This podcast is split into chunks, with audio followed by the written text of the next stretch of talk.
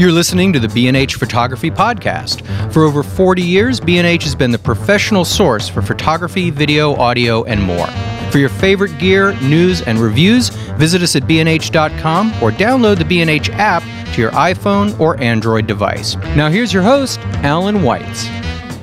Greetings and welcome to the B&H Photography Podcast. Today we'll be presenting an episode recorded with photographer Stephen Wilkes and his producer and life partner, Bette Wilkes, about their incredible 10 year photo odyssey taking pictures for Stephen's signature Day to Night photo series. But before we get into that, we want to take a moment to recognize the passing of a few photographers, including, at least in our minds, a couple of legends. About two weeks ago, we heard about the death of fashion photographer Peter Lindbergh, known mostly for his black and white work in the 80s and 90s that defined the era of supermodels. Peter's work eschewed unnecessary gloss in favor of stark images that showed beauty in all its forms. He was also sought after by musicians and filmmakers, including shooting album covers for Tina Turner, Jane Birkin, and Beyonce. Just yesterday, it was announced that photographer, musician, and musicologist John Cohen passed away. In addition to founding the New Lost City Ramblers, John recorded traditional folk music and photographed musicians including Bob Dylan and Woody Guthrie. He is also one of the most important documentarians of the abstract expressionist art movement and writers from the Beat Generation. Last week, we also learned of the passing of Canadian photographer Fred Herzog. Herzog was a medical photographer, but his vibrant color street photography of Vancouver and the Pacific Northwest in the 1950s and 60s is what calls our attention today. He was a pioneer of the artistic use of color photography.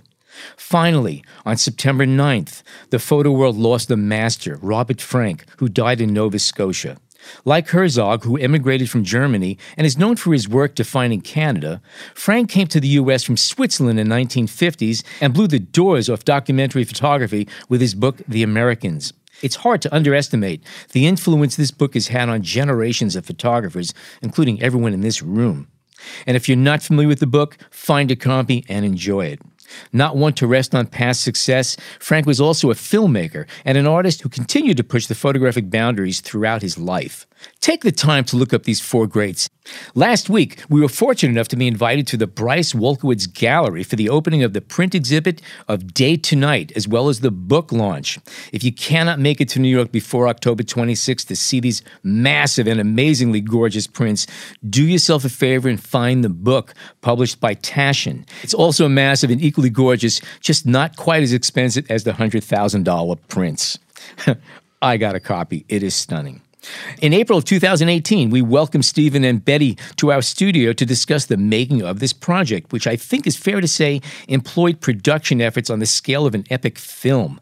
Locations in the Serengeti, Times Square, and Shanghai, as well as in national parks and abandoned islands. To create even one image as complex as these would be impressive, but they have shot in all corners of the world, producing an unrivaled collection of photographs that brings a new perspective not only to the locations they photograph, but to the idea of time itself. We also discuss the photographic elements from workflow to gear to post process. Join us for this in depth and enjoyable conversation and check out Day to Night, the book from Taschen, and the gallery series at Bryce Wolkowitz in New York City. Okay, so here we are, and here's Stephen and Bette Wilkes. Today's topic is the series of photographs that you guys have been working on called uh, Day to Night. And it is ambitious to say the least. Um, just a fast intro. They're not time lapse, they're not time exposures, but they are a record of an entire day's activity in one location, Correct. summarized in one photograph and it is still a photograph, even though it's a collage, montage, however you want to describe it. But it's one photograph that takes in day to night, and it's amazing. Bette, you are the um, the mechanism that makes all of this happen in this relationship. What are the seeds of this particular project? Where did it start, and where did what was the first photograph that you did in this series? Well, the first photograph was uh, the High Line, and Stephen was asked to shoot that by um, the photo editor at New York Magazine, Jody Quon. Mm-hmm and um, she came to him, and, and we sit in our offices with our back to each other. And I hear him talking to her on the phone saying, God, Jody, I love the High Line during the day, but I also love it at night. What about if I did a picture for you where I, where I shot north to south and combined day to night in one photograph? And I'm listening to him, and he's going, I don't know, I don't know, and and and and he, he says, but I'm going to figure it out. He hangs up, and I turn around, and I say, how are you going to do that? He goes, I don't know, but I am going to figure it out. But and were, he did. were, were you immediately thinking production as soon as he asked that? I was that? immediately thinking, "Oh my God, what what what what what are we going to do here? How, how am I going to get him permission to be where is, it- he is wants it fair to to, say you already had this stuff bubbling in your head for a while because you don't just volunteer to do something like that unless you got something cooking back there? I, I think there's a. It's funny. First of all, I could never even come up with that idea if I didn't have my wife Bette, who's just such an amazing partner in terms of she takes care of so many of the aspects of the business that allow me to sort of float like that creatively, you know. And uh, and a that's gift, a you huge know. thing. You It have a a, gift great there. gift, no question about it. So yeah, I, I get to float, and sometimes when I float, um, things like this happen where I get this intersection. Um, and for me, it was it was a, a thing that happened when I was um, years ago, nineteen. It was I guess sixteen years ago when I did a photograph for Life magazine of Baz Luhrmann's film uh, Romeo and Juliet, and it was there where the idea or the concept of of actually creating time change in an image sort of um, jumped out at me. I was asked to do a panoramic photograph of the set of uh, of the film with all the cast and crew, and it was essentially I was paying homage to the old uh, big pictures that Life magazine used to do. And when I got to uh, Mexico to do this photograph, and I'm all set to do a big wide picture, the set is a square. And I'm like, how am I going to make a th- you know three page gatefold out of a square? And at the time, David Hockney was doing this really exciting uh, the photo collage technique where he Yeah, was, yeah, yeah. you know um, shooting multiple images and then pasting them together. And I was inspired by that. And I thought, wait a second, I could kind of do that kind of an idea. I could instead of taking one picture, I'll take like 250 images of the entire set. And I essentially took the square and I opened it into a panoramic shape. And in the process of making that photograph, I had Claire Danes and Leonardo in the in the center of the photograph, and I had them embracing as Romeo and Juliet. And you see everybody, the cast casting crews behind them. And then as I panned my camera and started taking multiple images, there was a huge mirror, uh, literally on the on the set. And in that mirror, you could see a perfect reflection of Claire and Leonardo and the cast and crew as well. And I asked just for that one photograph, I said, could everybody stay exactly as you are, except Claire and Leonardo? I want you guys to kiss for this one photograph. And then I came back to New York and I put this thing together over like seven days. It was a, I have such respect for Hockney. I never want to do that again. but um, I actually looked at the finished composite images, this collage I'd created, and I changed time. I had them embracing in the center, and in the reflection, they were kissing. And that idea of actually changing time in a photograph is where that actually was seated. And I just, you know, again, never wanted to do a giant collage like that again, but suddenly this advent of Photoshop and the idea of technology um, allows me really now to sort of take that idea and that concept, that dream in a way, and bring it to And that- reality in a seamless way. That image you shot uh, on film or in? That was all shot film. That was all shot yeah, film. Yeah, It color was like print film. five, seven inch yeah, prints, just yeah. all laid I was out on it. shooting, uh, you know, it was a six by seven format, and I just literally, you know, literally shot, you know, hundreds of images, and then I got giant, giant contact sheets made, and I hand cut them myself, and you know, I actually have the test that I did. I did it with uh, initially with a Polaroid to see if it could even work conceptually, and then and did that. But it was one of those things. That's to me uh, what's interesting is um, how ideas sort of evolve, and you know, even though that was uh, so many years ago when I did that. Um, suddenly I, I, I got this assignment and I, I started to look at the High Line and realized I you know it was really my frustration in the fact that I loved it both times a day and couldn't decide which one I liked better. and so by by by sheer the force of like nature, I just figured, well, wait a second, why can't I do both? And that's kind of where it came from. Okay, so you you say, okay, I'm doing it. You hang up the phone, and you're sitting there back to back, and you're saying, okay, now what am I doing? So what'd you do? Well, you know, this first one, the Highline, was um, less he- production heavy than many of the others, only because we were so naive about what we were doing.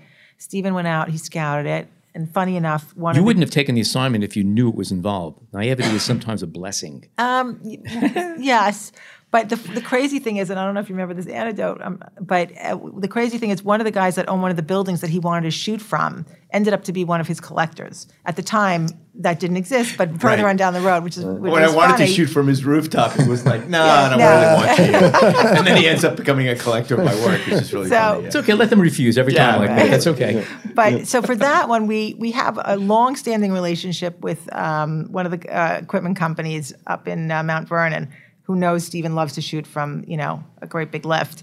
And I called him and I said, "What do you got? What's going to fit?" You know, and they're like, "Okay," but I said, "But Sam, we need it for you know about 24 hours." He's like, "What?"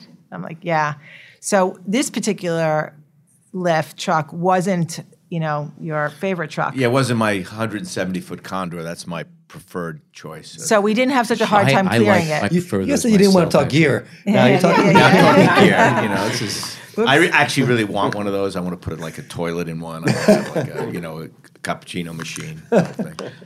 Well, you're there for 36 I knew hours. 36 hours would I be like nice. this guy. I knew it. Oh, so from my perspective, this one wasn't as challenging because I was able to get the permission. The streets at that time, the Highline was still under construction. There wasn't that a, a big problem getting my tourists permit. didn't discover it yet. Uh, yeah, it wasn't wasn't that big a deal. But when we moved on to um, the Flatiron, that became a huge a huge uh, production. And that happened because um, some months before we were on assignment in Times Square photographing the Jumbotron there. Is it the Jumbotron? Am I saying it right? The, you know, Yeah, yeah, yeah, yeah. mhm. and it was for a particular client and we had the 170 foot condor out there and he's up you know 70 feet in the air shooting everything's going great and all of a sudden this big black car shows up and it's the executive director of the mayor's film and broadcasting office and he says to me what are you doing? And it was freezing out so i was sitting in the car. And i said i have my permit. Um, he goes he said if i could pull you out by your hair right now i would. It's a vaulted sidewalk. He's going to fall right through. And i was like really? And he's like yes. And i said well we've been here before. We've done this before. He's like let me see. So he goes around and he looks around and we and, he, and it ended up that we really hit it off we got the shot we became friends through the whole thing he said Is he also a collector now? sort of. His wife has one of one of our pieces. This the flat iron pieces actually, and um, and we he he saw that you know we were really serious about what we were doing, and I was able to work it all out with him. And so I went back to him and I said, look, we we want to do the flat iron, and he said, "Uh, you know what, we're not doing this without the DOT. He said, meet me down d- downtown. It'll be me and the DOT. And we got to walk through this, and we got to walk it off and see if it's really feasible. From the the the Highline shot, which was uh, an assignment from a magazine. Right. Did they continue in that fashion as assignments? Uh, and then what, what's the time frame we're talking about from from the Highline to Times Square and then to Flatiron? And when did you know it was going to be more than just one shot? And Well, what happened was they they uh, they came to us at New York Magazine again. Came to me uh, and Jody and said, uh, and this is kind of a funny story too. Our son had got accepted to NYU, and so we were going for a you know one of those uh, uh, briefings, and uh, we were up at top of the Kimmel Center, and you know when I get sort of visually enchanted by something, it's as if the entire world turns off. So I have no focus other than what I'm looking at. It was at. the parent orientation. Yes, yeah, the paranoid. So Bette is like, I'm And- and looking. Bette's the parent, right? Bette's the parent, and I'm, I'm looking out the window, and, And they, they separate you. So oh the my kids God. go in one room and the parents go in I'm the going, other. And he's with the kids. I'm looking at this like- view of Washington Square Park, and I've never seen this view before, and I'm like, this is so it incredible. is a great- I've been up there, and it's- and and Bette's like, why aren't you listening? Why aren't you listening? and so we walk out of literally this meeting, and uh, my phone rings, and it's Jody, and she says, we want you to do another one of those day to night things. How about vertical? Could you do a vertical one? And I'm like going, boy, do I have the location. and it was, that's how Washington Square literally happened. I walked out of the building, I got a phone call, and that's uh, how the second one evolved. And I think then the second one we showed uh, actually at the AIPAD photography show. And uh, Yeah. I never, I think we both of us never saw a reaction to any of my photographs like that picture sort of drove. And it was at that moment that I kind of realized I'd, you know, really kind of stepped into something, uh, and and we began to really talk about um, creating a body of work on New York on with this concept and this idea. And that's kind Yeah, of so how without with without going off too So re- far on yeah. the side, I, I, I have to say that there are many, many amazing photographs in this world, especially these days when everyone's taking pictures.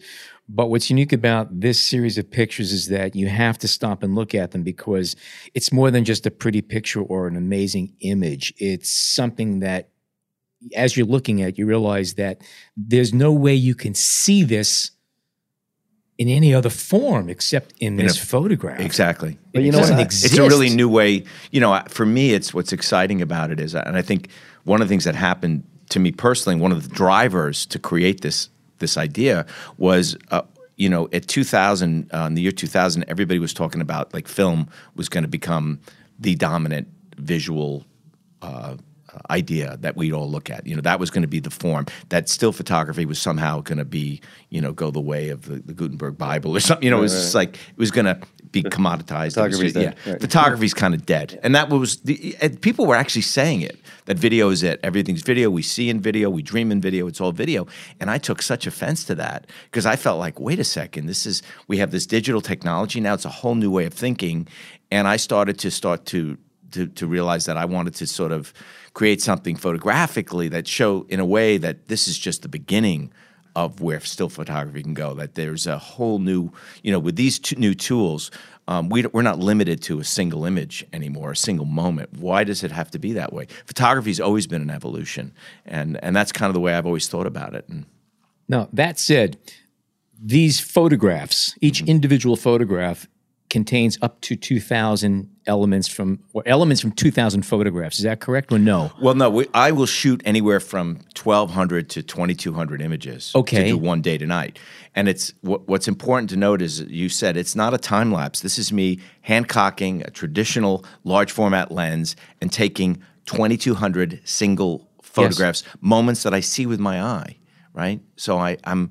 It's all done in the most traditional of manners. What's different is I'm capturing the image in a very high resolution digital back, and then it's what I do, what we do on the back end, and the way the combination of the way I photograph and the way we put the image together in post allows me to really, and you, the viewer, to experience what was essentially um, my memory of that day. And he edits the, the 2200 or the 1500 Into 50 images selects. Into, Yeah, about- you know, on average, about on 50. average. Yeah. Now, Can you, you also mentioned that you start off, uh, um, one of the images you have to have, one of your base images, I believe you described, there's no people in it, it has to be empty. Yeah, what we try How to do do you is do that? it's called a Sometimes. Uh, something. It's called, it's called a uh, we call it. I describe it as what I call a naked plate based on Yes, time. okay. So what I do is I, I uh, as I photograph for every moment you see in my photographs, I have moments where I consciously don't have any people in that area. So I'm trying to.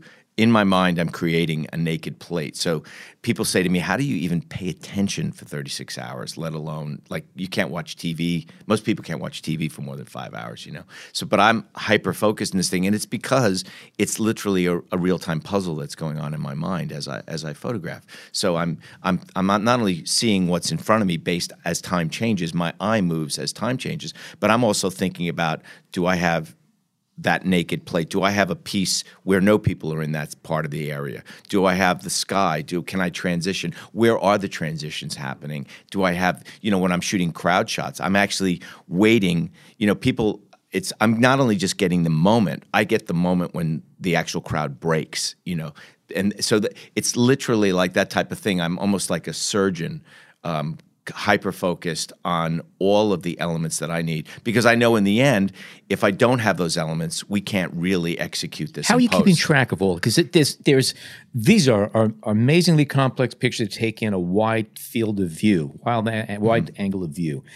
And as you said, you're, you're up there for a day, literally, and you're watching, more. or sometimes more. more. How do you keep track of all of these? pla- Do you know that you have like this lower quadrant clear of people, or I mean, are you yeah, taking I mean, notes, it's, or is it it just is- all in your head? It's all in my head. I don't talk to anybody except my assistant. and I keep Well, my and, and, assistant. and he marks them moment. and he marks them. You know, we have a very elaborate. Uh, what I, uh, it's a combination of a color system and uh, you know a number system that allows me, based on time, uh, to know exactly where I am at any given moment. And the beautiful thing about what I do is, you know, I shoot for 18 hours, but the entire when I edit, it's all based on time, right? So I kind of know where I am. Um, depending yeah. on where I start my edit, you know, you could literally, you know, with my work, you can sort of sit and just kind of just, you know, cruise through, you know, keep the the space bar down and just fly through all the images, and you can actually see time change in my photo. Right. So that's what I'm doing. But my eye is moving as time moves. So I the, the critical element in this whole thing is I have to um, really decide where day begins and night ends. And that's what I call a time vector. And in my photographs, if you look closely, my vector can go on an x axis, a y axis, or even a z axis. And so um, essentially, I'm, I'm really taking the concept of the space-time continuum, what I, Einstein described, right, as a fabric, uh, what time is, you know, and and how this fabric gets warped by gravity. I take the fabric of time. That's what I see time as a grid as well and a fabric, except I flatten it onto a two-dimensional single piece, you know, of film. And these i- ideas that you're you're discussing, and even even the process. At what stage did these ideas come to you? Was this there as a seed from the beginning, or are these ideas that you developed over these 10, well, the, the, 15 the, years? the, the exploration of like the, the space time continuum actually happened. I had done a, f- a few of these, and uh, I I was reading the book on Einstein, and when the word fabric was brought up in in the book, I I suddenly had this light went on my head because I see time as a grid like that, like a fabric, Wrinkle in And time, a wrinkle in time. So I was almost um, in a strange way, intuitively, just seeing it that way. I was seeing time that way in my photographs. And then I, as I, I started to evolve the work and explore this idea of a time vector, I started to realize that if I could move time um, not only on one axis, but on two axis, and in fact, three axis points, suddenly I could change your perception of, uh, of depth in a photograph. And what I describe as uh, what's most interesting, I think, is the color of light in my photographs. When you look at the color in my pictures, you know, people come into my into galleries and my shows, and they look at the images and they go, "Wow, what's he doing with the color?" I'm not doing anything with the color. You're seeing the color of light change over a 12-hour period in a single photograph, and so our brains are wired where if you know we're in this room now and we turn on a red light and there's no other light on, after about five or ten minutes, you know, Allan, you're going to look neutral to me. You're not going to look red. We, have auto I'm- white balance. Yeah, right. Auto exactly. We want really to what see it is. That's what it is. We neutralize it. We neutralize everything. You can't go neutral in my photographs. So in a way, color for me in my photographs, the color of light becomes almost like a musical score in a film. It adds a. a, a I've discovered that there's a real powerful narrative in the ability to change the color of light over time. And there's so many questions. I, Keep I- I- me. I wanted, to, I wanted to jump back just to mention one thing, and, and you talked about music, but and, and you talk about viewing the photos. I have viewed these photos like I view a painting at times, like a like a like a Yes. Mm-hmm. large uh, landscape, but even more so, some of the old masters where you're taking a, a quadrant and looking at it, and then checking out another aspect, and then trying to put them all together. You you, I look at it differently than I do most photos. Well, well, that's you know that's quite interesting because thank you. I I um, you know I see that's one of the most exciting aspects of where we can go now as photographers, um, is that we you know there's always was a great envy uh, what a painter could do, right? Because a painter could interpret, could could bring, and photography was this very accurate representation. What You can't fix reality. you can't easy. fix reality. But now, what I'm able to do, and if you look at, uh, I'm a student of uh, painting and uh, and art history, and uh, as I started to evolve my work, and it, my, one of my first inspirations was uh, uh, Jan Bruegel, the elder, and he really established for me. If you look at my day to night work, you can see the scale. Uh, of Bruegel in my in my photographs, you know, there's an uh, this concept of being able to actually see uh, and he, and feel the stories. Uh, the, one of the paintings that struck me when I was 14, I went to the museum, uh, the Metropolitan, uh, for the first time, and uh, I remember seeing the harvesters for the first time, and it just changed my changed my life. I, I never saw a landscape like that, and I remember walking up to the painting and actually just looking at all the stories that were going on within this painting, and it was so uh, nuanced. And yet, even though I was capturing this entire breadth of the scene, I could still feel almost the sweat coming off the brow of these individual guys working in this field. I, I there was a powerful narrative that was happening within the context of this epic landscape. And so um, that was something that inspired me. Another one was the, the great Hudson uh, River school painter, uh, Albert Bierstadt.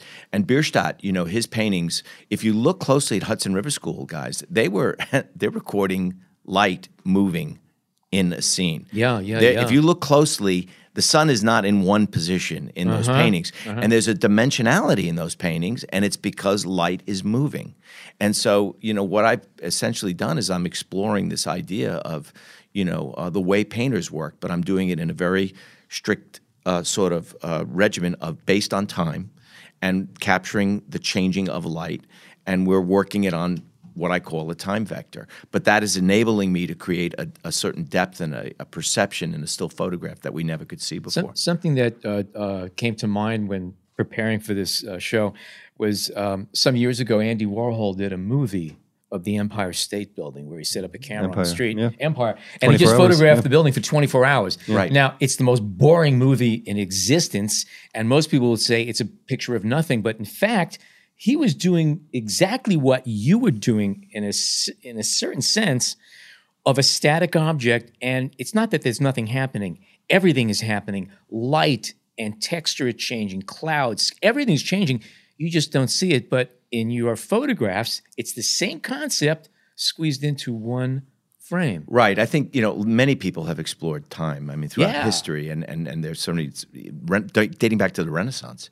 I've discovered you know painters that were creating panels that they were changing time within the context of an actual painting, um, and so you know this is a, a, a fascination I think with artists throughout history, and so uh, I'm just uh, you know evolving it photographically, really. But I think that there's um, Uh, people have described my work. It's like looking at a movie in a still photograph. in a way. Yeah, Um, yeah. You know that that's kind of a very interesting way to look at it as well. It's But, but one thing to touch on that you just said is that one of the beauties of this work is that many of our collectors will tell us they love walking by the picture every day because they see something different every time they walk by it. Mm-hmm. Mm-hmm. And they love living with the work because it's always capturing their imagination and their interest. And I think that's, you know, really a beautiful thing about the work because the longer you stare at it, the more you see. I mean, it is what I'm doing is is is um.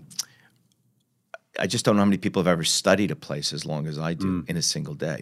You know, so there's something about uh, although I'm not like shooting a year on one particular subject, I'm doing this intense study in one day, and you know my camera's in a fixed position, and so I basically am at the mercy of whatever nature brings. Right? Whether you know I have no idea who's going to show up, I have no idea what the weather's going to be like. I mean, we try to do our homework, but in the end, uh, I like to say I, I feel uh, I like to have a certain level of unease when I work. It's like doing this show, Chris actually. That's the way we approach it. no, I'm sure. Buck's exact phrase, I think. There you yeah. go. Yeah, no, Unease comes up a lot on the show. I, uh, do me a favor, I- I pl- and I hope the answer to this is yes, just to satisfy my own needs as a as a creative. Please tell me you had dud days when it just did not work out. Yeah, I have. I mean, but Thank you. I, I will say that I, my percentage is pretty doggone high. I'm pretty lucky. When you're there in the spot taking the photo, are you, I don't want to say pre visualizing, but are you thinking the narrative through in, in, for example, the people on the ground and what is this going? And, and then later in post, do you adjust the individuals on the ground or the animals in the case of, uh, of nature photos too? No, I, tr- I really, really try to be very purposes, yeah. strict to where things happen based on time. That's really important to me. So that- because you know when we're compositing these images, um, and, and I work with a, a brilliant retoucher who I've been, you know, I torture basically. But the the the the, the idea really is is critical that we. Um, uh, you know, in order to have an effect visually where you look at the work and it's seamless like that, um, if you're, you know, moving and change, you know what I mean, putting guys right and left in it, it, it, it never looks right. It just doesn't. You know, you, you when you're in a space light wise and grounded in reality, it has a certain look. The to one it. that I, I keep thinking back is, uh, I guess it's tunnel view, and there's a, a skateboarder Mm-hmm. that's down in the left corner jumping. He's kind of caught in the middle of the jump. Yeah. I, I that that happened. Yeah, those right? are all. I mean, And, and, and and that people one look also, the, the guy throwing the baby the up baby in up in the the air. air. Oh, yeah. I mean, People always comment on that. and Yeah. I, when I remember when I first saw the take, I was like, My breath was taken away when I was watching him throw the baby up in the air. I couldn't believe how high he was throwing wow. that kid up in the air. Um, but Well, those how are high all- were you? He was trying Yeah. to. You know. well, you know, I'm. I'm He had a drone yeah, on the exactly. kid's I'm head. about forty feet up. I'm. I'm literally doing that picture from the top of the um, the actual uh, tunnel, and I'm on a forty-five degree. I can't even tell you how unbelievably challenging and difficult that photograph was to do. We now, by the way, get- that- that's a, that's an interesting thing. You, here you were on a fixed position. You're on uh, Mm-hmm. terra firma. Okay, a lot of these pictures were shot up in cherry pickers and cranes. You have to maintain a certain amount of stability. Uh, not that you're dealing with pen, re- pe- uh, uh, pin registration here, because you do have a certain amount of liberties in, in post. But but it's it's pretty pretty much- much straight. Not really. It's got to be really. pin registered. Pretty Okay, much, so yeah. that said, you're Yeah. up there in a bucket with somebody else for over a day, at Oh, t- hours. Okay, how do you maintain that stability? Because every time you're moving, you're repositioning. Well, that's that- why he loves that condor so Yeah, much. I, I, I always go with these gigantic machines, not because I need to go 170 feet in the air, but because I look for the ballast. The weight of the machine gives me the stability that I need. So if I get anything more than a 10 mile an hour gust, I'm out of business. So in other words, if FOBA So- made a made up crane, this is the crane. this they is the would crane, right, right. Okay. But I would, I mean, I, I, the the bigger the the bigger the beast, the more I like it. Th- because this it's particular about crane has outriggers on Yeah. it, which gives it a tremendous amount of Yeah. stability. Oh, but Okay. there, there are times where we can't get that machine in. We just can't. And like on the inauguration, as an example. Yeah, we- well, the inauguration. I mean, you, you hit on something. I, I was, uh, you know, we got special permission from the president himself at the time of uh, Obama's inauguration, 2013, and uh, we, uh, where I was able to get a, a scissor lift in there. That's the only thing they'd let me use because it had to be pre-cleared. It had to be pre-cleared, yeah, yeah, and yeah. so they they got me this lift, and I begged the guy, I said, "Give me the best machine you have, like the most stable. I don't want something rickety." And we got there, and sure enough, it was a, it was as good a fifty foot scissor lift as you get. But scissor lifts are very unstable. So what happens is every time you shift your weight. Literally, if I, I go from my left leg to my right leg, my horizon line would shift. Sure. So my assistant and I had to actually tape ourselves into position. And every exposure I made, I was literally in the exact same spot every time because that was the only way I could guarantee that my horizon line wasn't going So to would you change. put taped footprints down? You mm-hmm. stood mm-hmm. on, and I stood and I oh, mimicked Oh, my exact yeah, Yeah. and my my even the weight of my arm, the way I was over the camera, the position physically, my physical position was exactly in the same every exposure It I must made. take you a day That's to 10 get hours over of that. That's a work that's like a that. physical Oh my effort. God, I mean, so it must- exhausting. Yeah, people don't realize how physical it Yeah, is. I mean, yeah, or yeah. I've been in a, you know, recently just did this geographic project on bird migration Mm-hmm. day to night and 36 hours in a bird blind Yeah. where you can't even turn on a white light. You know, white light, they go. Mm. You sneeze, they leave. I mean, it's that kind of thing. Can we Speaking about sneezing, you're up in a bucket for 20, 30 hours. Let's not even go there. All right, I the okay. Let's just say, you know that guy? asks. Yeah, that guy who eats all those hot dogs, he has a routine. I've got mine. Okay, all right, okay. Moving right I- along. can we uh, jump back over here to that the Flatiron image and, and kind of start with some production talk here? Sure. Because because I know I mean yeah, There's from so the much to talk Serengeti about here. to Venice to the Flatiron in 23rd It's Street. all you know, really months of preparation, course, honestly. And the Flatiron is is one of my favorites because I did work with um, the gentleman from the mayor's office very closely on this. And as I mentioned earlier, he said, you know, look, the only way I'm going to ever approve this is if we meet with the DOT. I said, okay. Now, Stephen and I have been working together for many years in, in the world of advertising, and I've done a lot of production with him before. So I, I knew what the DOT was. I, I- you know, I knew the drill. And um, I've never really, you can just submit a permit to the DOT. I've never had to go down and meet them before. So I went down. It was a, in, uh, in, in the midsummer, and I met with both um, the gentleman from the mayor's office and from the DOT. And we walked through it all, and I explained everything. I also had to have permission from two other sources. One was the pork chop, which is the bit of land right in front where all the blue umbrellas are, and then another set of permissions from the Flatiron building itself. And um, it was a little bit different than I, I might have to get today. But anyway, that being said, um, I got permission, and um, they said to me, "Here's the day you can shoot at 9/11." And I thought, "Oh, there's going to be nobody on the street because it was the 10th anniversary, and I thought everybody's going to be downtown." But I was too petrified, honestly, to say, "Do you think you could give me another date?" Because I knew I was 12th. But pressing then she the button. told me and it said, Stephen, they're going to let us do it on 9 11. And I go, oh my God, you're kidding me. That that means we're going to get the memorial lights the tribute of lights on Fifth Avenue. I said, I'm going to, then I knew instantly, I said, I'm going to do Fifth Avenue at night and and Broadway at day. Day, And that and that's how it happened. Yeah, literally. It was So like they a gave gift. us the permission, and we had everything in place. And I had my parking monitor out the night before, and putting up signs, and we were all prepared. We can. It was a gorgeous day. How big's the crew on a shot like this? It's small. We, Oh. we can't. So what's interesting is we always have a, a PA with us on the ground, and we always have one assistant up in the air with Stephen and myself or another production person on the ground. You know, when he travels to India, for example, I usually don't go on those. Um, Africa, I had production people there. I was there ahead of time with him scouting a bit, but Um, so it, it varies. You know, anywhere from four to five is the max because it's just too long a day, and we can't shift people out in the middle because we really need the continuity. So on this, we had one of our assistants up with Stephen. And on this particular one, the uh, the driver of the truck this is said, a funny story. I, I, I have to go up there with him. I, that's the way we, we keep one guy on the ground watching lift, and I got to go up with him. And I was like, look, you know, you guys, you know us for 100 years. I don't think it's a good idea. You're not going to be able to come down. And he just They didn't wasn't, grasp that Yeah, he idea. wasn't Yeah. getting it. And they I was didn't like, get all right. The driver didn't like really understand. What, like, I mean, come on, you're, you're going to come down, right? We're sitting And I up kept there. saying, no. No lunch break. So I'm No. up there and I'm like getting. I mean, it's a perfect and day. we're all literally this we amazing have a stuff I'm getting. yeah, and we have a, a pulley system. So For I would go out and get drinks food. and sandwiches, whatever he A needs. bucket, Put in the bucket, and the bucket goes up. And I, I remember pulling the bucket up, and the guy goes, "All right, I'm coming down now." And I'm like, "I don't No. think so." No, he said to me, he looked at me. Uh, what happens is If you um, can't fit in the bucket, at- you ain't no. going anywhere. So we're we're we got all this great stuff. I'm I'm all set. I'm waiting the sunset now. I'm literally just waiting for the memorial lights to come on. And he looks at me and he goes, "Okay, guys, uh, I got to go to the bathroom, so we're gonna just go down for a few minutes, okay?" And I go, "No, no, no, no, no, no, no, no, no. You don't understand." He goes, "What do you mean? I got to go to the bathroom?" I said, "No, no, no."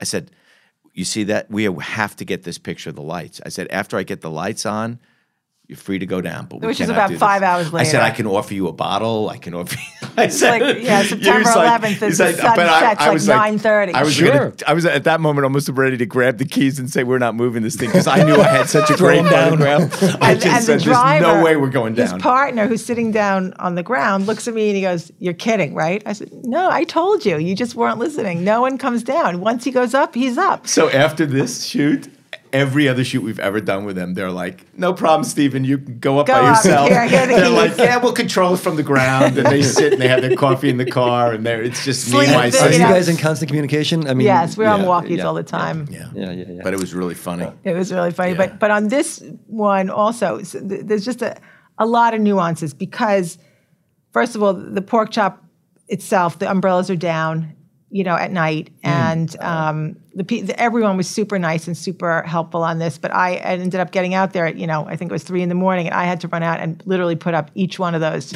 umbrellas myself.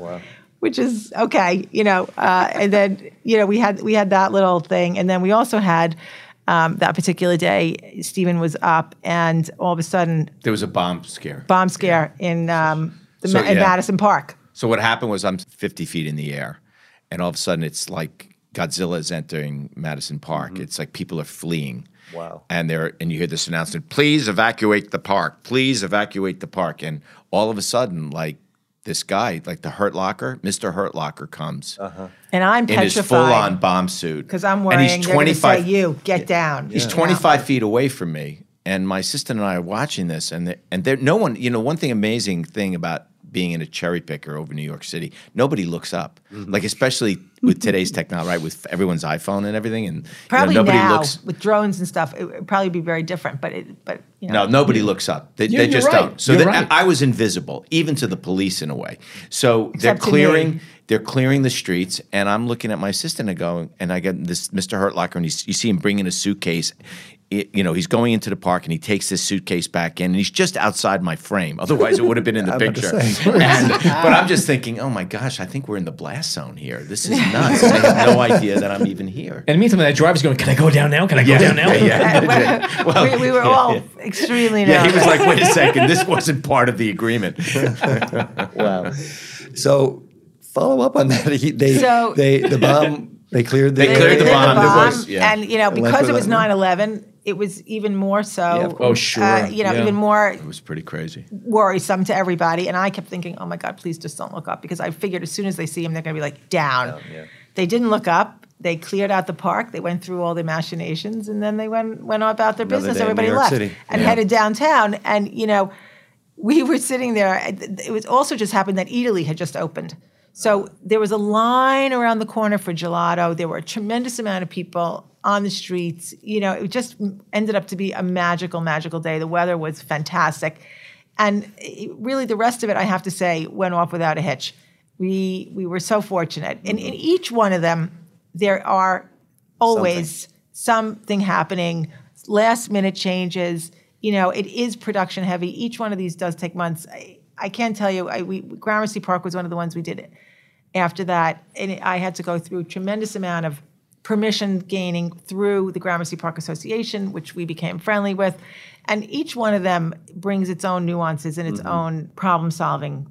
I, I think the beauty of it all is that because he's up there for so long, people who work with us really respect. Respect it. I was going to say, what's the one thing that that links everybody's eventual okay? You know what I mean? Their approval. Is it respect for the work? Uh, I- I are think they expecting a print at the end? Or or- Sometimes yeah. Mm-hmm. we, we do do that. With Gramercy Park, we did do that. We made a, a contribution to the Gramercy Park Association so that they could auction it off and raise money for the fund, which Great. worked out really well.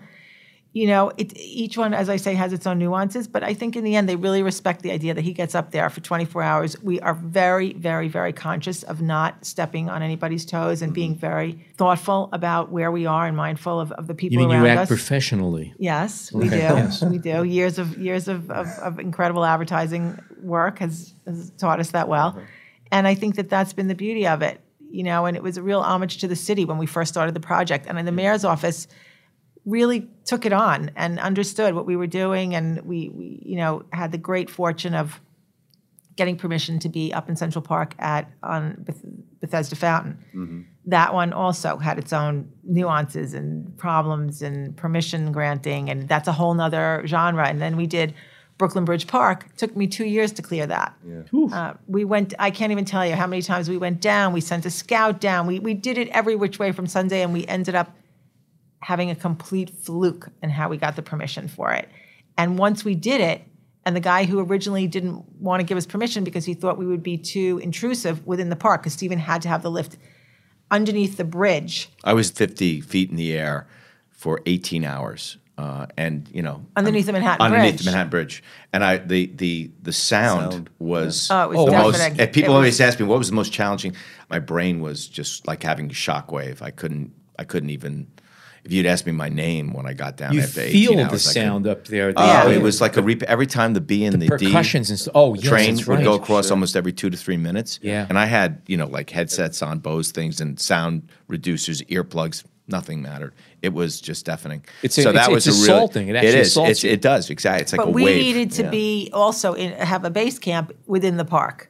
All the gear, you know, everything that we needed around us. The lift was in the park. We, we we had offered to go into the trash area. We offered to go on the street, and but the prime area he really needed to be was was still in the park. It was. I wanted to make a picture, you know, Saturday in the park kind of feeling. You know, this kind of, you know, something that you know harkens back to again some of the impressionists. You know, the celebratory view. The work has really for me has always been the New York, especially, and where it sort of emerged from was I just love New York. You know, and I, I just want to make photographs that make people feel the kind of love I feel when I And look at the city and I think about the city. When and how did it grow up as New York to, to Well, that Africa was and that was really interesting. I mean, it it, it started with um, I did one uh, of uh, California, like a what really was a sister image to Coney Island. I wanted Oh, to the photograph Monica. the Santa Monica Pier, and after that image, uh, we then Chicago. There was an opportunity to go to Chicago, and I've I I always loved the Cubs, and um, and so I ended up. Uh, I'm a baseball fan, so I did this, and then of course I, I'm. If you look at my work, you'll see um, the evolution over the last nine years. If you think about where I came from, from uh, starting really my art as a documentary photographer, I did Ellis Island and Bethlehem Steel and some of these places, and then I went and started working into China. Uh, my work has always been um, captivated by history and um, and memory in a way and time, and so I've been now melding all of those things, and and now the newest day to nights are really sort of, I think. Fueled with um, social conscious issues that I'm very, very, you know, driven by. Whether it's rising And seas these- or you know the- the birds and, and things. Are like all that. of the the original ideas come from you, or are some of them suggested? Uh, and I think that you know. are the assignments? No. Yeah, I was going to who's Well- footing the bill? Because this is expensive. Oh Are my you- No, God, it's, it's, it's- really been a self-driven project. Has it been? Yeah, yeah. Okay. It really Oh, yeah. has been. I, you know, the interesting part of it is that when we went, one of our galleries, uh, Peter Fetterman Gallery, when he started working with us doing New York, he said to Stephen, he goes, "You, you, you got to go global with this." And I remember sitting there with him, and he said, I, I, "I really feel like you need to go to London, to Paris, Jerusalem." And we look, and I remember we walked out of the gallery, and I looked at Stephen, and I said, "Oh my God," you know, and he said to me, you know. I think he's right. I, I think Yeah, we got to we got to go global with Well, this. that, well, but we, we had an opportunity. I wanted to go to Israel and I'd never been to Israel, and so I decided to do this picture of the um, of the Western Wall, and uh, it was uh, just a remarkable kind of an experience for me for my first time. And uh, I'll tell you, share a little story. It was really amazing. My my uh, my dad, when I grew Wait, up, before Yeah. before you get Okay. there though, I mean, what happened was Stephen said, "I, I want to shoot the Western Wall." We do a tremendous amount of research in the studio before we send the scout out because it's too broad, and his vision is very particular about what he needs for the frame. So we start researching it, and one of our assistants says, "My God, the Birkat Kohanim," and he looked at the pictures And I he saw the said, picture. Said, "Oh, that's I have to shoot I that because there's shoot an ocean of people there, I, a sea of humanity." I said, "That's the photograph I need to make." Now I need to get to on the highest and closest physical structure to the Western Wall. So I have this great scout, uh, So we- deeply religious man who. And so, wait, let, let me just interject and just say that it takes a while for us to find the right scout there. This is important. Right, okay. They're asking about Oh, in production. Israel, everybody's a scout. Okay, so, so Bette found the scout. we, we found this guy who was fantastic, who had done work in the field before. And it took him three months of literally sending us photographs, knocking on every door in the call. Um, what's I knew called? roughly what building I wanted because I do a lot of using Google Earth, and I, you know, so I I knew roughly where I needed to be uh, based on altitude and physical structures, and then he had to get access into those areas, and that's what took so much time. And we we we got we got the permission, we got it cleared. We literally had to get all our gear in by about one o'clock in the morning. We moved in. At about three o'clock in the morning, my camera was already in set position. I was on this rooftop. Couldn't believe the view I had. It was kind of all I could do was imagine like going up every morning and having coffee and looking at this view from this vantage point in my photograph. You see all of religion in the Western world. Yes. So we're in the From this hotel. That was the word I was looking for. Yes. we were in Yeah. the hotel, and we had a, a private rooftop. That and the gentleman who owned the apartment wasn't using the apartment. He was actually he rented it out every so often, so it was empty, which was great because we got to be, we we were able to get down into the apartment. You know, keep some of our gear there, use the bathroom, and comfortable uh, spot, yeah, yeah. It was we had a little bit of yeah. base Produ- camp. production elements. yeah. But we, but the security was insane, insane, Uh. and we needed to get there that early in the morning. We had a police escort. Oh, it was as, as extreme as anything you'd see during 9 11 or anything like that. Uh, so it was really tight. We got there, setting up the camera, everything's set. At about 3.30 in the morning, my, my scout, who we've become friendly with, and he looks at me and he goes, Wilkes, he goes, Are you Jewish? And I go, Yeah, I am. He goes, Do you have any idea what this day is about? And uh, I go, No. And when I was a kid, my dad used to say to me, You know, Stephen, you're what's considered a high priest. I go, does that mean I still got to go to Hebrew school? He goes, yes, yes, you do. So I used to have this thing. I used to. He says, we're a, you know a Kohen. You're a Kohens. Kohen. I'm, we're Kohens. So I'm like, wow, okay. So fast forward, I'm having this conversation. I said, yeah, I'm Jewish. He says, you know what this day's about? I go, uh, just a day that I guess especially everybody comes to pray at the uh, at the at the wall. He goes, no, this is the day that all the Kohanim come to bless everyone. And I, my mouth is agape. And he goes, Are you a Kohen? I go, Yeah. He says, Do you realize you're here today with all your brethren to bless everybody that's physically in this place? That's So that was really intense. And I by think- the way, it yeah. was horrible weather leading up to that day. We were yeah, we were so lucky. flipping. It was completely We were overcast. so, so lucky. Have you had to call off uh, some shoots because of weather? We've never done it. No, no, we've been really fortunate. I mean, the shoots that haven't worked. When you asked earlier, I, I did. Uh, I did a picture uh, of the Grand Canyon. The first one I did, I shot from. Uh, it was on actually the Indian land, and it, it's there's a very famous Japanese uh, architect who created this. Um, it looks like a gigantic magnet that's clear. It's a walkway that literally floats over the canyon. And I thought, oh, wouldn't that be cool? I'll have- that'll be my human narrative. People walking on this abstract, you know, this this clear sort of uh, uh, horseshoe in the middle of the Grand Canyon. And I did this photograph. I spent literally 26 hours photographing from this place. And when I looked at the image and I roughed it in, I realized that the actual architecture overpowered the Grand Canyon. And so I I realized that's not the photograph I want to make.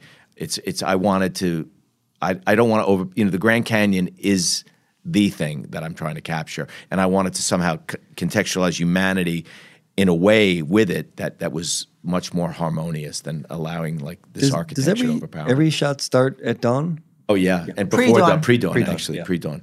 And there's sometimes that I actually get to a location uh, in daylight uh, where I have to set up in daylight because it's too difficult to actually access at night. So you know, like a example, when I was in the Falkland Islands, um, you know, I, I started. I, I almost do reverse. I shoot Malvinas? M- yeah, the Mal- Sorry, the Malvinas. I'm married to an Argentine. Yes, yes, Malvinas. no, thank you. I, I usually I'm used to on Facebook, I you know, on Instagram, I have to hashtag both, Yeah. so I don't get you know hate mail from yeah, exactly.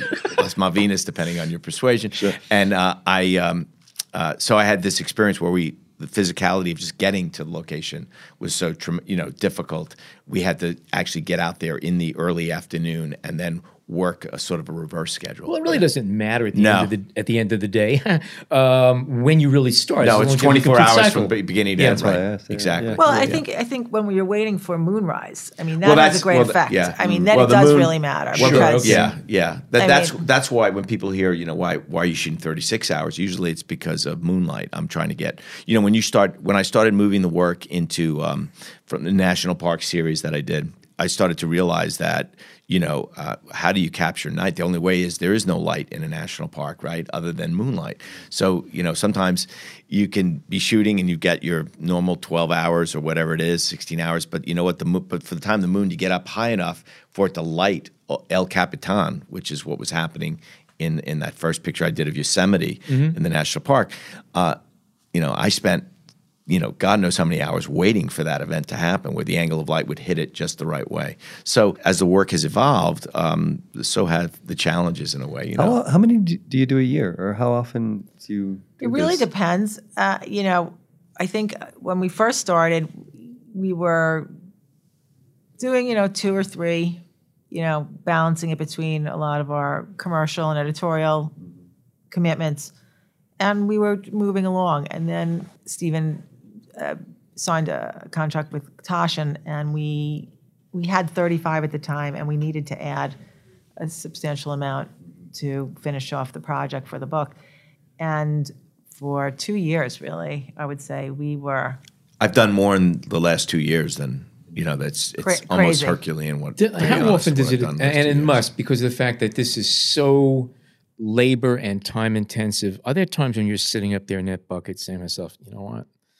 I think I, I think this is played. I think I've done it. Hey, I don't you know, think it's what at that did I time. No, point? I don't. no, I- it's I- it's always on the back end. It's it's, the what- edit. It's the the edit. The like, edit is "Ah." is a torture. But you know, I was very very. My heart was warmed. Um, reading a great book on Da Vinci, and um, and and and it, it describes procrastination as this beautiful thing that it actually is not procrastinating. It's just that you're you know for creatives just you have to you're working through it.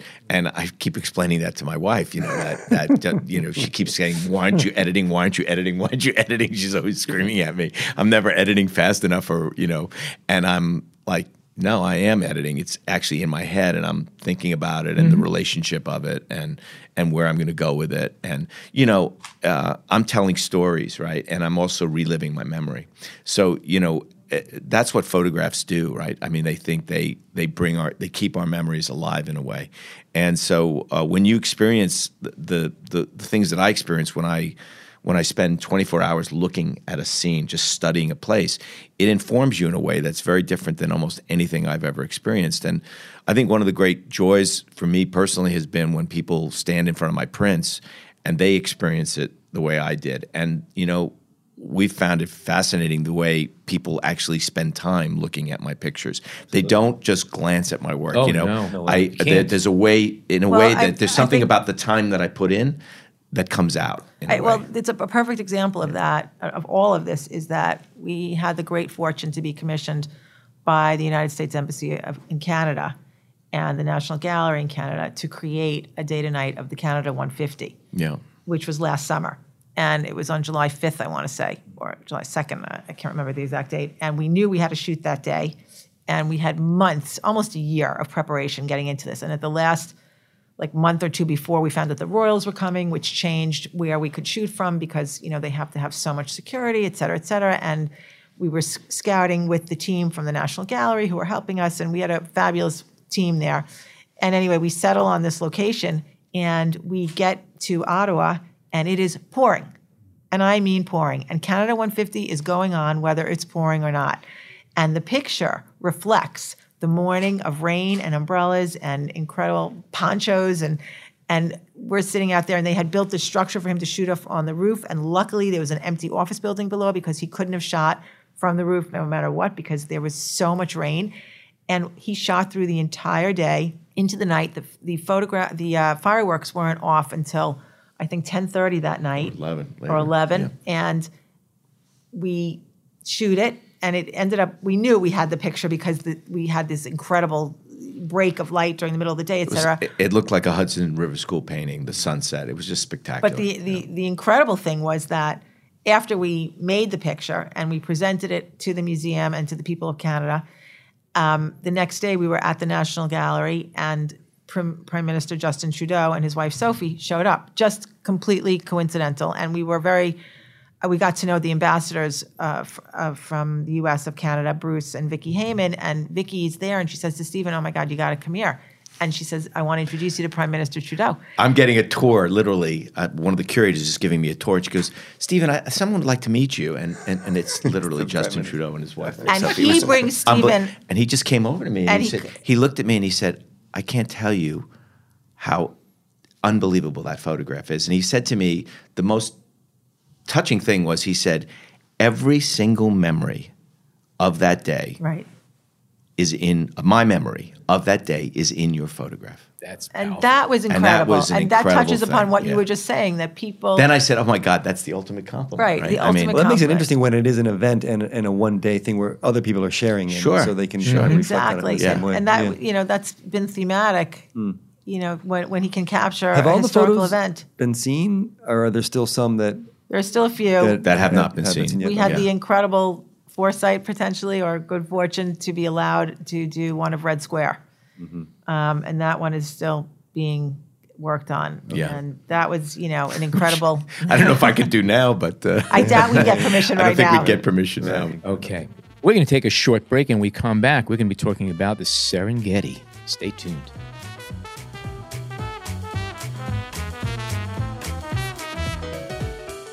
We hope you're enjoying this edition of the B&H Photography Podcast. Send us a tweet at BH Photo Video, hashtag BH Photo Podcast. for Serengeti, I started working with a, a team out of Tanzania.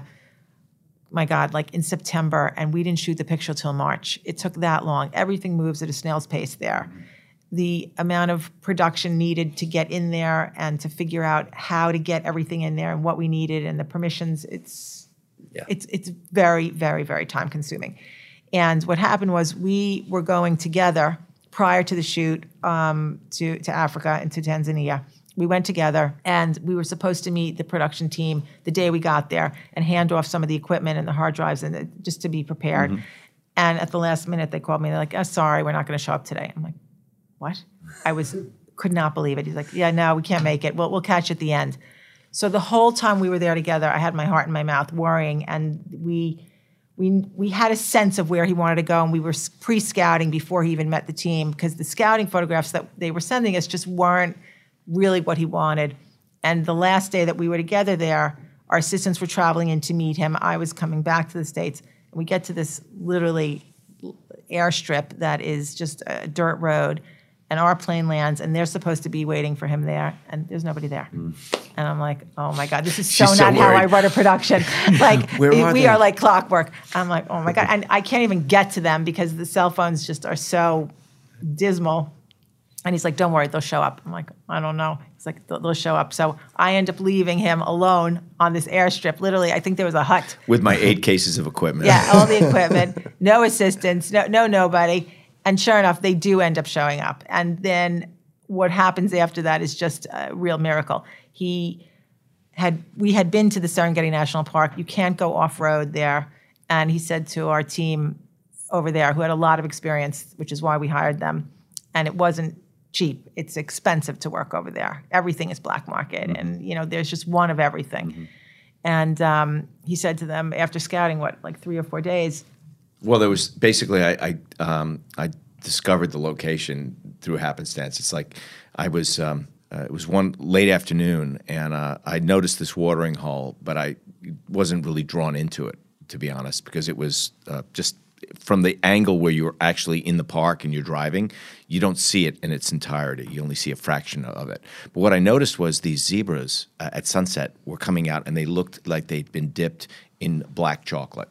So they were, or oil. It was like they were glazed and they were just beautiful. I've never seen anything quite like it. And in fact, it was almost a, there was a, a, viscosity almost to the water. It was like uh, almost like mercury. You know, it had this kind of sheen to it. And I just started photographing them, and I was like, where are they coming from? What's going on? Like, where where are they getting the sheen from? Because all I could think about was seeing them go in and then come out. And so I traced them. I followed them back into the actual watering hole that they were coming out of, and when I saw the watering hole, I was like, wait a second. I saw the relationship of where I was versus where the hole was, and I, and then I saw the back end of it, and I want, realized if I could get to the opposite side from inside the park and shoot across, that I'd have this amazing view, at sunset and everything, and so um, we got permission to drive off road into the park, which is unheard of. Unheard of, and I I had a uh, scaffolding uh, built onto the actual truck, so it was like using speed rail, so it elevated me almost about 15 feet in the air, and then on top of that, I had a crocodile blind uh, that was attached to it. So I was essentially invisible to the animals when we started to shoot. But we we pulled up. I was scouting at this moment, so I only stood on the top of my truck. And when I looked at the view, I, I knew immediately this is the shot. This is definitely the shot. So then we had to get back, and uh, we spent almost four or five days negotiating with the head of the national park, waiting to, for permission. Waiting for permission because they don't allow you to never, go in there for 24 hours. No, Just unheard of. The yeah, animals, because yeah, you can't. How do you protect yourself? Not only know. that, it's it's mm. really about the poaching. They you Yeah. know they don't want anybody driving in the park after sunset, so it's a very very strict It's thing. guarded and And I needed to actually be set up, you know, like I needed my truck in the situation all dialed in, like at one o'clock in the morning, so I could shoot the stars, so I could. And they they agreed to it. We got we were able to do it. At we they said you will only allow you to do this. You have to camp out in our tents. So they allowed us to use the actual national, the, the, you know, the the Rangers tents. So we literally spent the night uh, in the middle of the Serengeti. But you we know, had a security was- guard with a rifle, and we also had a Maasai with a spear. Yeah, well, let's just You say gotta keep. You gotta I- keep if your, I had known, base- uh, your, your bases covered there. if I had known what I know now, I don't know if I would have been. Qu- I, I don't think I would have slept at all, frankly. Or and I'm God knows if I probably would have um, ever stepped down from my my rig, because we when we pulled up that night to set up uh, the camera. Uh, the uh, as the lights came across this watering hole, there were all these eyes lighting up. You, we immediately think of crocodiles, but they weren't crocodiles. They were hippopotamuses. So there's a whole family of hippos there. So after the fact, I realized that it, when a hippo, if you get between it and the water and its water, it will, you know, likely go after you. And there's a 95% chance you're going to die if a hippo goes after you, which I didn't know they had that uh, high of a kill rate. You can't reason with them. No, no. So and and by the way, you know they people think they're these lumbering animals. It's they're much closer to you know the dancing hippos that you used to see in the cartoons. That's how fast they can move. Way, we're talking about a photograph, and and if you're listening to the show, if you just go online, uh, you could find it very very easily. But it's essentially a small watering hole. It's what maybe 50, 60 feet across. Yeah. maybe, and it's in the photograph. You have over the course of 24 hours. Pretty much every animal species that came along to drink. Yeah, it was extraordinary. I mean, one of the things It's I did Noah's was Ark around it a was, puddle. It was essentially Noah's Ark. I kept waiting for him to you know to you drop have to talk about there. what happened when you were yeah. shut well, down. Well, well, what happened was um, I set up the camera. We were there. We started taking photographs. It was 26 hours. I think I took two hours to stop to eat lunch. That was it. Otherwise, I was photographing the entire time. And um, what I witnessed was it was truly really biblical in a way. I mean, I don't know how else to describe it, and it was kind of a life changing experience because, you know, I, I'm I'm a dog lover. I, I love animals in general, but um, I've never witnessed anything quite like this. So these are all these species are sharing this watering hole, and I'm watching this over a 26 hour period, and you don't even hear them grunt at each other. There is absolutely no. It's like this idea that they're competitive in any way does not exist when it comes to the going into the water and sharing the water. It's an And equalizer. It's an equalizer. They the animals seem to truly understand that water is something everybody gets to share, and that whatever other problems you have with each other, you could pick that up after you leave the watering hole. But when it comes to the watering hole, everybody's on the same plane.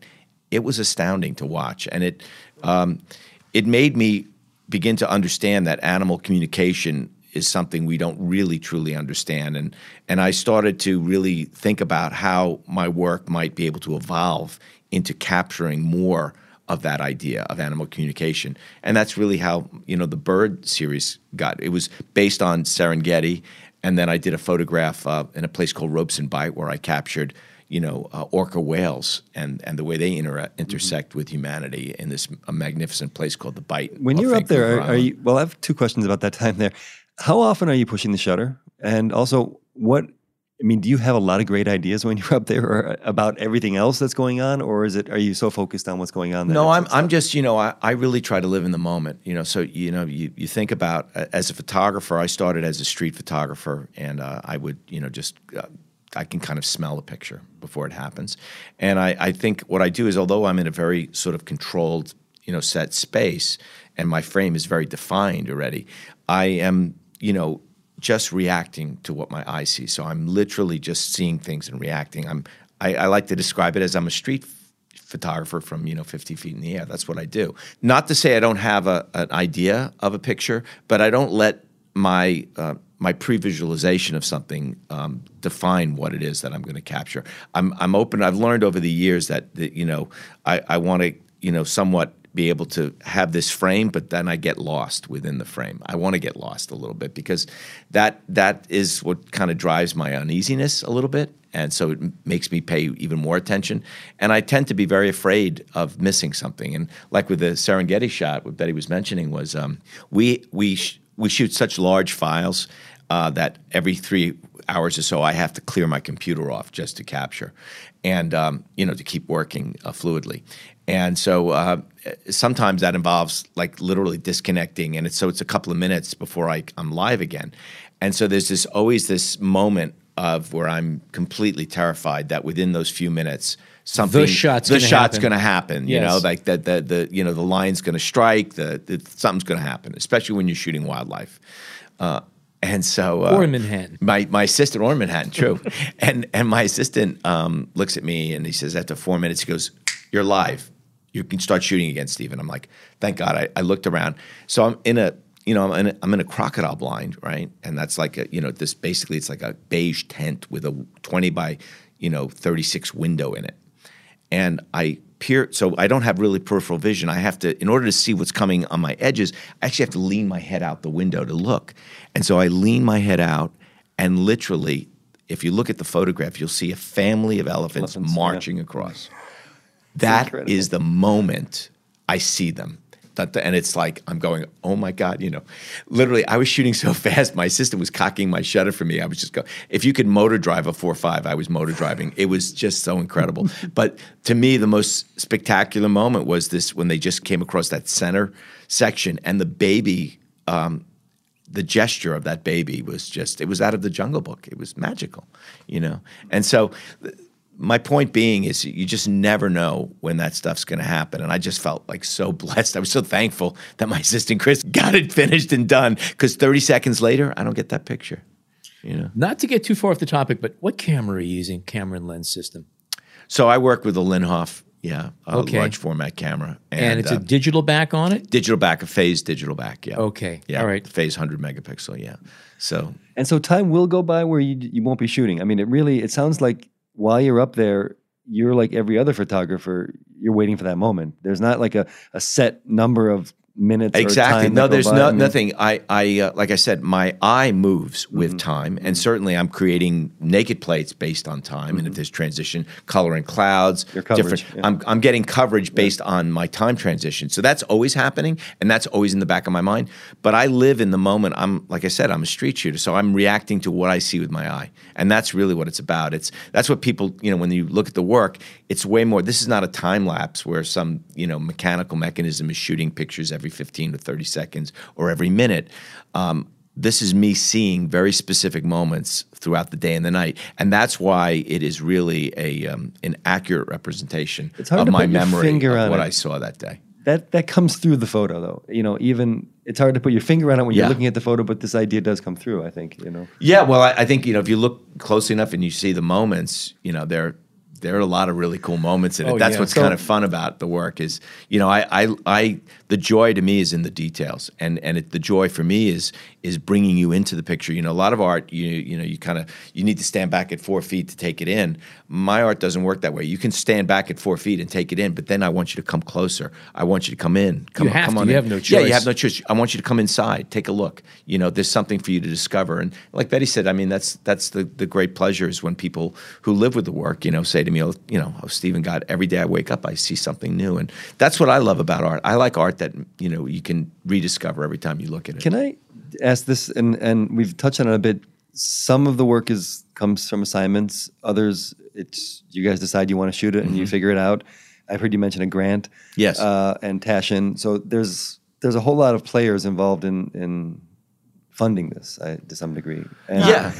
And Well, I then mean, you yes and sell no. prints Yeah. also through the gallery. Yeah, the gallery is what really, to be honest, my, my gallery sales is what really is how we uh, we we feed it all back into the project. Okay. So my, it's the print sales that really are able to.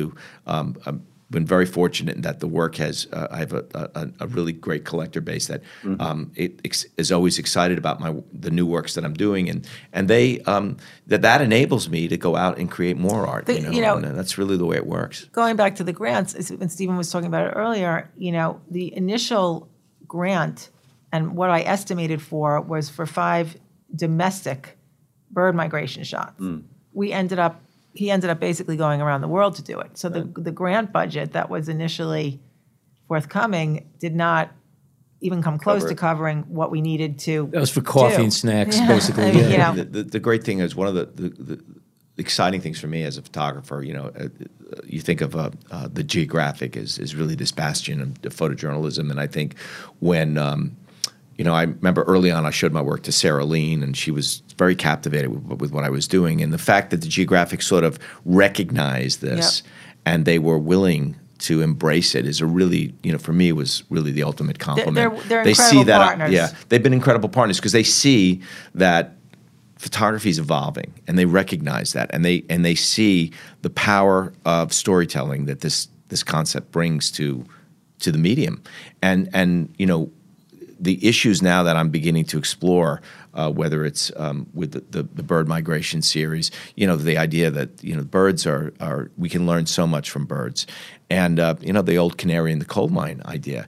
Um, seeing these species, studying them the way I did, you know, it's almost like a scientist. You know, when I spend a day like that, I see the mating rituals, I see all the nuances, the way they teach their young how to fly, everything is in my pictures. You know, so it becomes a real way for um, you know your average viewer or a young kid who never thought twice about birds to suddenly have an experience. Um, with a species in a way that's really enlightening, and and maybe they get excited about about birding, and realize you know the birds can teach us things. They can tell us what's coming before it actually happens. When were these the bird photo shot? And you, you we, we This were gonna- last year. That was Well, all in over the last 2017. Yeah. And how many locations over the course of a year for the bird photos? There were initially a total of five. Okay. and then we ended up with 4 Mm-hmm. uh, because we ended up having to go so far away. And why was that? Endure so much expense. So, well, Stephen can, can talk to this. We What- started scouting. Yeah, we started scouting. Uh, we started to scout. Initially, we were going to do five locations, um, and the five was uh, uh, we were going to go to uh, um, Las Malvinas, the Falkland Islands, and shoot the um, black-browed albatross. And then from there, we were going to um, Nebraska and on the Platte River, shooting the sandhill crane migration. And uh, and then after that, we were going to go to um, the Yucatan. But there was that was the flamingos, and then we sh- we were doing um, uh, Panama. We ended up. Um, I did a lot of research, and we thought, okay, Yucatan is going to be great. Rio Largatos. There's this incredible nesting area where the flamingos come a in. sanctuary. It's a sanctuary, and so we had it all lined up. Spent about seven months. I had a scout there, a producer, the whole thing. We worked out everything with the national park, and then two weeks, literally, before I was supposed to get on the plane and go and begin to start shooting, I get uh, an update, and my producer calls me. Goes, "Stephen, you're not going to believe this, but I just got off the phone with the scientists, and the birds are not here."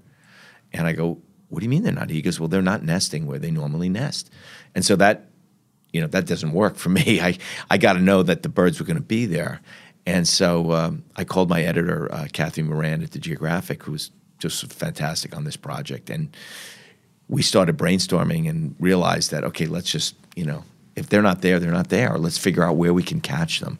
And so we we um, we started looking at uh, Africa and an area specifically called Lake Bogoria, and they have a huge population there. But the thing is, they don't nest there. So again, that created a new challenge for me. Could I actually be lucky enough to capture them as time changes? An entire day without them, you know, having this giant, you know, move. Because when they have their babies with them, they tend to stay there, right? So um, we went for Bogoria, I had a I found a great a local uh, scout, and basically I heard the numbers were great. We got there, and something happened. Climate change affected this picture too. So we get there, and uh, the first night there's a massive thunderstorm, and I find out that over the last five weeks, this is the dead of dry season. They've been having massive rains. And we get out in the morning to scout for the first time, and I see all the hills have this almost sea green color, like spring. And I notice there's this almost a freshwater river in the foreground of the lake that's just coming off the side uh, of where I was standing. And I started having this conversation, and I see the birds are coming into it, and they're bathing themselves. So it turns out lesser flamingos, the, they love feeding in this alkaline, you know, rich, nutrient-rich water. Um, but in terms of bathing, they love fresh water. And so I looked at the situation, and they were saying to me, "This has been going on every single night, Steve. We get a thunderstorm around 9:30 at night with lightning and everything." I go, "Okay, so if that follows, then this freshwater stream should be here over the next two three days." And so what I decided to do was I built a 30 foot blind. And this is crazy, but we actually had it brought in from Dubai, if you can believe that, because you know, they don't have they, they, didn't happen to have that in uh, in this area of, of Africa. So and we literally had it wrapped with fabric and I climbed into it and I built it right on the edge of the fresh water, hoping that the birds would ignore me and want the fresh water enough to continue to bathe there. And I guessed right, they did. You've been charmed. Yeah, yeah that's what my sister Every twenty minutes, you're going, boy, again, he's gotten charmed. I got lucky. And did you find out why they the birds never showed to Mexico? Was there a, or what happened? We never got a confirmation, but the essentially there was you know there's there has to be a certain temperature of the water. The water has to be a certain height um, in terms of them to nest. So if there's too much water, they they can't like you know create their nests. It's almost like they the nests get drowned. Um, So it affects the young. So I think that's what it probably was. It led to it was something to do with either temperature or water, or you know, sea level. over the course of this uh, series. Are there any kind of major technical advances or changes that have improved uh, the Yeah, photography? that, or, or that was a big or- question or- I had. Well, Yeah. how long is well, the first shot on the High Line was taken? How long ago? Well, that was with a, uh, and that was with a, I think it was a, what, a, a 37 megapixel 40 back. 37 or 40, yeah. 40 megapixel back. So now I'm using a 100 megapixel back. So to, to answer your question, That's it's a great change, question. It's, We're no um, longer measuring time in years, but by pixel count. Yeah. I love it. well, the thing is, is what I, I feel like a writer who suddenly had a thesaurus handed to him, and I've learned all these new words. It, it is it, it- technology, and in particular, uh, uh, you know, the size of the file size is, uh, you know, I started maybe it was uh, I was shooting two and a quarter film. Now I'm shooting almost eleven by fourteen film, you know, and that is an im- powerful way to be able suddenly what was insignificant in my early work is now significant. So from a, as a storyteller i love the fact that i have that much more information to work with. And i think one of the things that i'm most interested in is when you see my prints in person i'm trying to create a visceral experience for you. I want you almost to look at my work as a window like you're standing there. It's as if i'm trying to change I'm really, really interested in the way the eye sees. And so part of the way I photograph now is to try to m- almost replicate the way the human eye sees when you see a big, big print like that. So it, it from from a perception standpoint, your peripheral vision, the way your eye moves through a lot of my work, feels like you're there in a sense, right? And that's what I'm really interested in. So the for me, it's very exciting. The larger, the more and more megapixels I have, the closer I get to realizing what I consider is our the human experience of seeing. So that aside, though, what about the post uh, production part of it? Well, that creates more problems on the Yeah, post that's- side. that- that- That's that- the that problem. has not We- we- we- changed. the, the backs are doing great. Um, the, the, the, the problem is is the uh, the optics File have to grow and the file Oh, size yeah. and the, and the other thing is is that the, the time it takes to to layer this type of uh, huge data together. So we're um, we have a my a funny line with my retoucher. Where it's always that whenever I make a change, I call her up and I go, "Time to go out for coffee." That's the cue because take that it's long. 20 minutes on the fastest computer to, To open, open one the of my file. files. Yeah, Now, 20 minutes. Your retoucher s- is in the studio with you when you're working, or are you guys in separate We locations? work, They work we work in remotely. se- remotely, yeah. So, but Okay. we, uh, I have this, you know, wonderful program that I'm able to um, work simultaneously with her anywhere in the world. She Yeah. used to come up to the studio a lot and, and, and work with us Okay. and work with Stephen, you know, But now we work. one-on-one. We work. uh, It's as if I'm sitting next to her. I can. She can share my screen. I can share her screen. what with her. program is this It's called using? Join Me. Yeah. It's a Join pro- Me, Join okay. Me. Yeah. Okay. Yeah. And can we talk post production now? Can Mm-hmm. you just kind of maybe walk us through if that's possible from the images are shot, they're collected, and go. well, the post work um, it, it starts with me editing. Mm-hmm. Um, that can take almost a month, uh, to be honest. Well, it starts before Pulling- that. I mean, first we get back to the studio, and this and the assistants have to download everything, and Yeah, well, you know, that's- that's Yeah. that's obvious. uh, that's Yeah, yeah, obvious, yeah, but still, it's time consuming because Sure. there's a huge Yeah. amount. the of- data of- i mean the, data. the organization of the data is huge Yeah. and and then um, we have to um, um, we edit now in um, in capture one and i you know basically because my workflow is such that i like to actually you know parallel as much as my experience when i'm actually shooting where if we start changing uh, and adding different software and so on and so forth the other thing i do is i actually create a time lapse Right, um, and he as a uses study that. guide and so my time lapse, what that does for me is it's not used uh, for any imaging. What it's used is strictly for me to study time. It's a reference. It's a It's the reference reference, guide. I see guide. how the light moved. I see how things change. so while you're working, you have a separate camera doing a time lapse yep, of everything. Oh, yep, that's fascinating. Yeah, okay. yeah. And so that enables me to really um, see uh, how light is moving through the scene, and that becomes uh, a great. Uh, tool for me in terms of visual reference of how I'm going to decide where day begins and night ends, and how how time is going to move through my photograph. So, um, and then you know, we'll like I said, we'll we'll spend. Uh, the the thing people have to understand is that you know when you see my work, there's all this micro detail.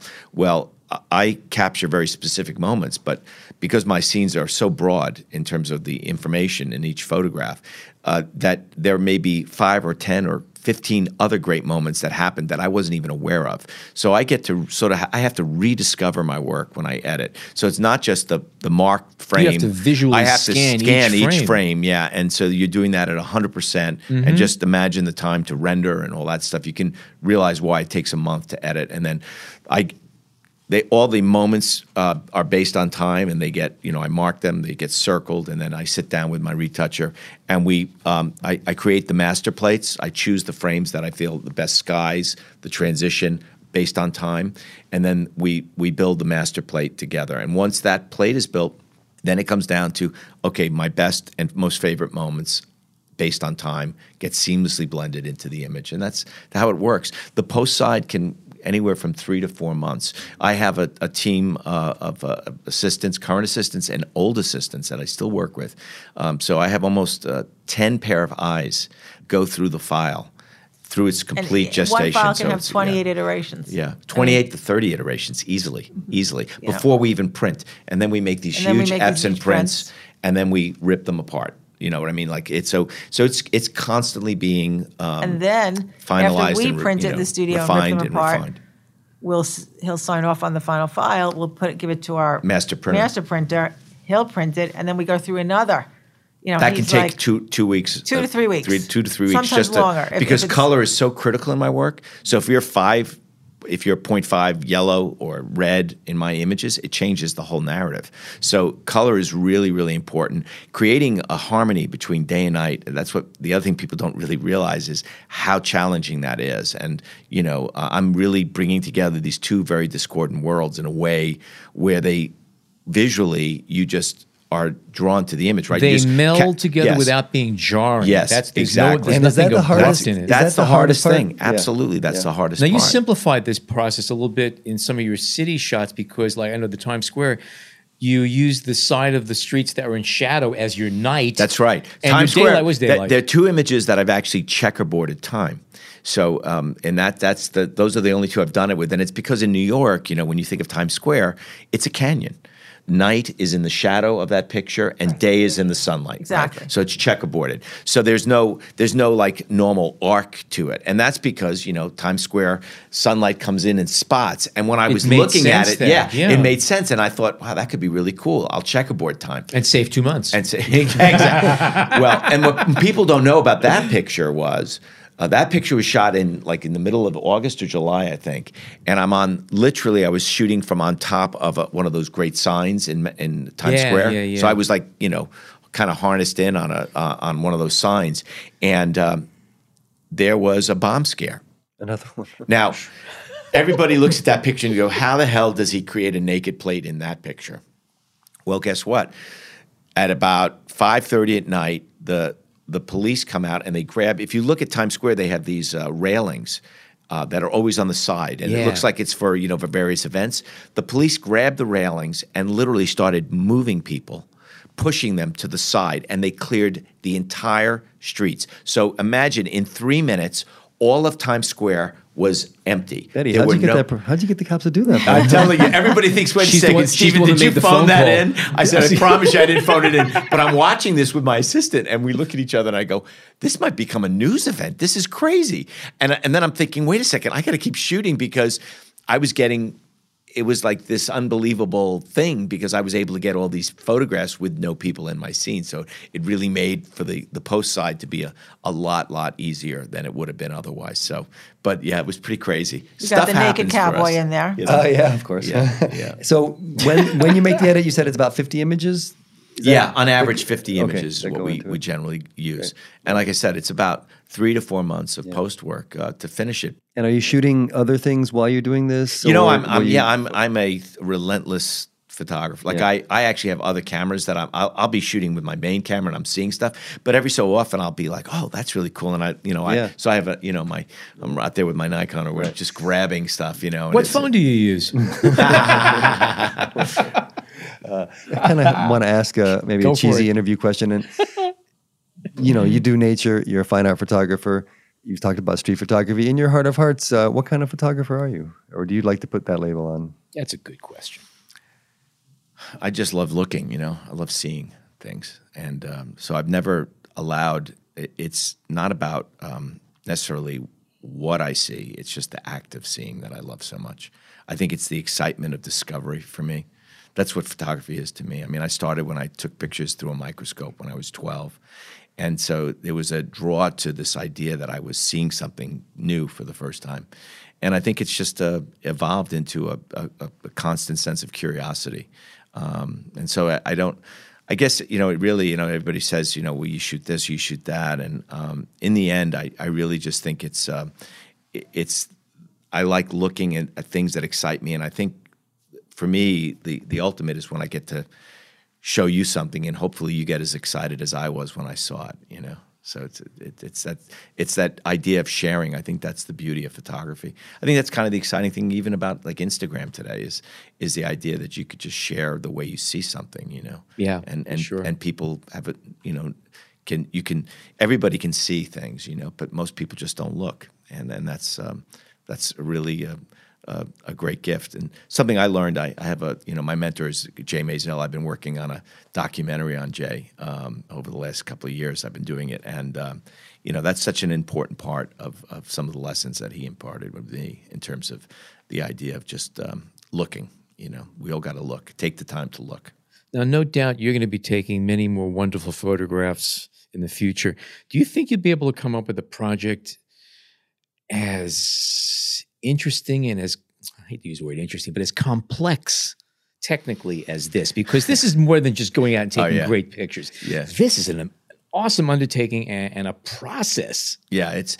I don't. To be honest with you, th- this is probably as complicated as anything I could have ever created. I like to say to people, it's essentially, you know, my uh, primordial soup of photography. You know, it's everything I love about the medium of photography. Like you asked me, what do you like to? Well, I, if you think about day to night, I've I've kind of poured all in everything. in. It's Yeah, all in there. yeah. Everything's in there. Yeah, you know point. what what what isn't in there that I that, that I could possibly want or or need to uh, have. Is there a fashion model in what's there in there? I don't know. Listen, there's even you know who knows. I, maybe there's there's there's always something going on. I also uh, tend to get a lot of brides also. You know, so, uh, that's always a funny element in my pictures. But yeah, I mean, to, to answer your question, I'm by nature I'm sort of you know I have this kind of right brain left brain type thing. So I'm always interested in new technology and things that are evolving and.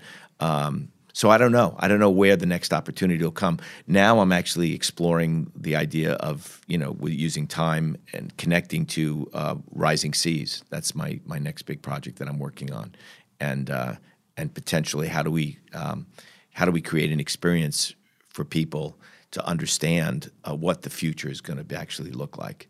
So uh, that's going to be a very exciting new body of work that I'm just beginning on. Well, you know, I, I, Stephen, I, I said up front, I've long been a fan of your work. I, I uh, you take the craft seriously and you push it to places where no one else has ever been. And uh, it's it's just great following your work. It's wonderful having you guys here. Thank Bette, you. pleasure having you here as Thank well. you so much. And we my can't my better push- half. Yeah, yeah, you so much. you, you're you're you're in trouble without her. No two ways no about question it. about it. Okay. I'd be out on the Definitely. street. Yeah. if folks want to see more of your work, where should they go to take a look? Well, certainly, if you're, uh, you know, based on the East Coast in New York, please go to Bryce Wolkowitz Gallery. He always has Stephen's work up, and the museum show, uh, National Geographic in Washington D.C., is up through the end of April. Yeah, show, please yeah. check that out because we've got uh, the bird uh, images are twelve feet twelve feet long. That's how Oh, wow, long the wow. prints That's are. awesome. So, and, and it's really an The, experiential. the current uh, issue of National Geographic has this the mi- yes, migratory the March birds, issue. Um, yes. and this is at the National Geographic Museum, Museum. in Washington. In in DC. Washington D.C. yeah. right. Exactly. and it's up till the 29th of April, as Bette said. And we have a book coming up, Yes. which is going to be published by Taschen Yes. and out. When's that coming out? Which we're scheduled for the fall. Yeah. Okay, I think I'm getting a copy. All right, another great show. Uh, thank you, Stephen. Thank you, Bette. Thank you for having us. and you thank for you, to us. our listeners. If you're not a subscriber, go to wherever you have to go to. Where are we going now these days? We're going to iTunes. We're going to Apple Podcasts. All the places where you could sign up. You know all the places. I repeat them all the time. So that said, on behalf of John, Jason, and myself, thank you so much for joining us today.